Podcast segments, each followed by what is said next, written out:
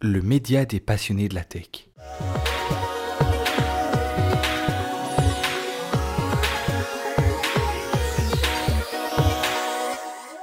L'intelligence artificielle appliquée au langage existe depuis une soixantaine d'années.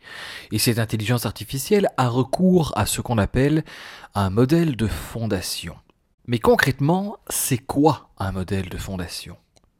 Le modèle de fondation, également appelé modèle de langage de grande taille ou encore intelligence artificielle générative, est un modèle d'IA entraîné sur une grande quantité de données non étiquetées, généralement par apprentissage auto-supervisé.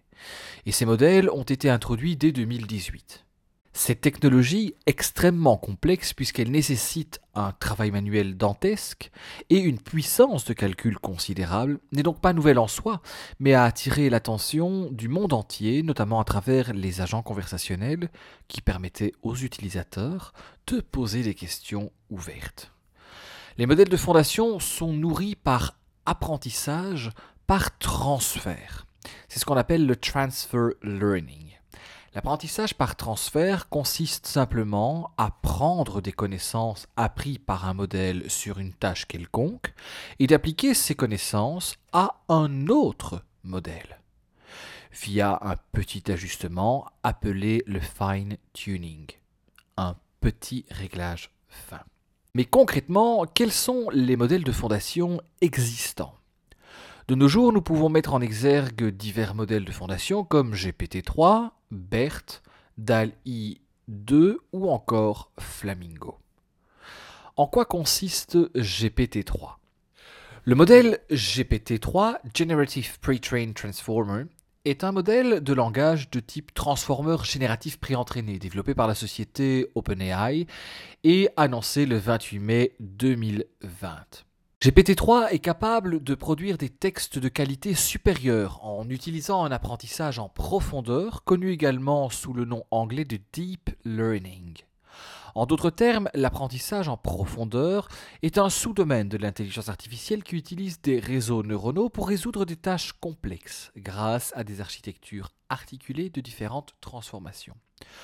Outre la rapidité, en comparaison à l'humain qui met parfois plusieurs heures pour produire un texte, GPT a la capacité de produire un texte de haute qualité. Le modèle a été entraîné sur un vaste corpus de textes, ce qui lui permet de comprendre la structure de la langue et de la grammaire de manière plus complète. À l'instar des modèles concurrents comme BERT de Google ou XLMR de Facebook, GPT-3 n'est pas capable de raisonner. Par exemple, par un raisonnement analogique. En effet, il n'a pas conscience de la représentation du monde, contrairement à GPT-2, le précédent modèle de langage développé par OpenAI également. GPT-3 est livré sous forme d'une API et le code source n'est pas ouvert. Nous avons parlé également d'un autre modèle de fondation qui est BERT. BERT est un modèle de langage développé par Google en 2018. Cette méthode a permis d'améliorer significativement les performances en traitement automatique des langues. Le pré-entraînement fait référence à la façon dont le modèle BERT est entraîné pour la première fois à partir d'une importante source de texte telle que Wikipédia. BERT veille à ce que Google comprenne plus amplement le langage humain. Dans un exemple, l'entreprise l'illustre en demandant aux utilisateurs de rechercher la question suivante. Puis-je obtenir des médicaments pour quelqu'un dans une pharmacie? Google n'a utilisé que les termes médicaments et pharmacie pour livrer ses résultats. Google a déduit de la requête que les utilisateurs recherchent une pharmacie locale. BERT fait comprendre à Google qu'il s'agit d'un médicament non pas pour soi, mais pour quelqu'un d'autre, et adapte en conséquence les résultats de cette recherche.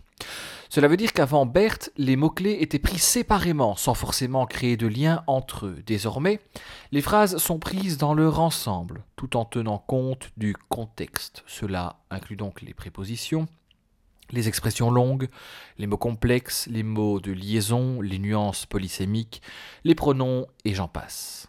Tout ce qui peut faire partie du langage naturel et qu'un internaute peut inclure dans sa requête. Nous avons également parlé de DAL-I 2. DAL-I, également nommé DAL-I 2, est un générateur d'images par intelligence artificielle également conçu par OpenAI, cette société américaine spécialisée dans le domaine de l'IA. DAL-I est accessible à toutes et à tous gratuitement. Son fonctionnement est assez intuitif. Dans une barre de recherche, il vous suffit de décrire l'image que vous souhaitez générer, et plus votre description sera exhaustive, plus votre image sera détaillée. Notons qu'il est préférable d'utiliser l'anglais, puisque cette technologie est originellement créée avec la langue de Shakespeare. DAL-I a différentes fonctionnalités qui sont les suivantes. Générer des images à partir de, requêtes textuelles, effectuer des modifications réalistes et ciblées aux images, et ensuite créer plusieurs variantes d'une image en s'inspirant de l'original. Terminons enfin par le modèle de fondation Flamingo. C'est quoi au juste Flamingo? DeepMind de Google propose une famille de modèles d'apprentissage automatique plus performants et moins onéreux. La famille de modèles appelée Flamingo est un ensemble de logiciels distincts, par opposition à un modèle plus monolithique comme GPT-3 par exemple. Et l'équipe DeepMind de Google affirme que ce modèle est plus performant que toutes les approches d'apprentissage à court terme précédentes, même celles qui ont été affinées avec des ordres de grandeur de données supplémentaires. Flamingo est conçu pour prendre des entrées combinées d'un texte et d'une image afin d'obtenir une réponse en texte seul, laissant une marge de manœuvre au modèle pour qu'il fasse l'interprétation. DeepMind utilise un ensemble de données internes qui ne sont pas étiquetées et qui ont été récupérées sur l'Internet public pour un total de 43,3 millions d'instances comprenant 185 millions d'images et 182 gigas de texte. Voilà, c'est la fin de ce podcast sur les modèles de fondation de l'intelligence artificielle. J'espère que ce podcast vous a plu. N'hésitez pas à partager ce contenu, à nous retrouver sur tous les réseaux sociaux. À très bientôt. Au revoir.